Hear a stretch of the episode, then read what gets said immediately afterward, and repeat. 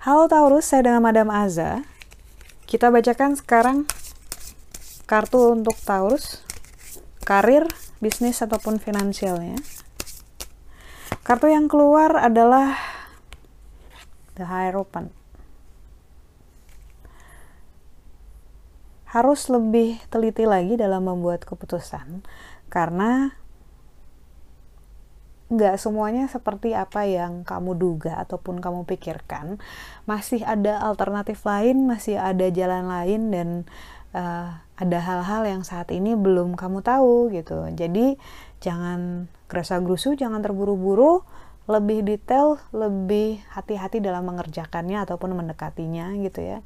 Uh, nggak semuanya harus uh, di, dikebut di awal, nggak semuanya harus diburu-buru khawatirnya nanti justru yang kamu dapetin bukan yang kamu kejar ataupun kamu harapkan dari awal. So, lebih teliti aja, lebih detail aja untuk memperhatikannya dulu sebelum mengerjakannya lebih jauh. Lalu untuk percintaannya Taurus, kartu yang keluar adalah The Hermit. Kartu The Hermit ini menunjukkan kucing yang sedang ngumpet di dalam tas.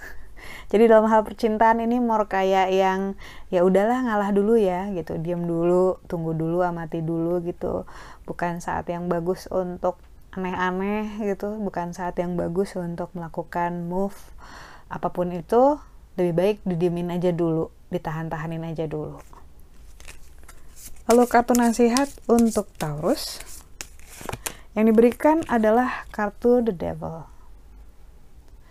The devilnya siapa nih? Apakah dari luar ataupun dari diri sendiri gitu. Kalau menurut saya sih ini lebih kayak trigger ya. Jadi nasihat yang diberikan adalah siapa pun bisa jadi trigger untuk kita merasa nggak bagus ngerasa sedih ma males kesel gitu ya. Ataupun ya jadi nggak mood aja dengan kartu devil di, yang keluar di kartu nasihat ini diingetin sebenarnya bahwa jangan sampai devilnya orang gitu ya nyolek devilnya kita. Karena ya kita kan bukan TV yang dipencet remote terus berubah channelnya kan. Jadi fokus aja sama diri sendiri sama hal-hal yang ingin kamu rasakan dan hal-hal yang bisa bikin kamu menjadi lebih baik gitu.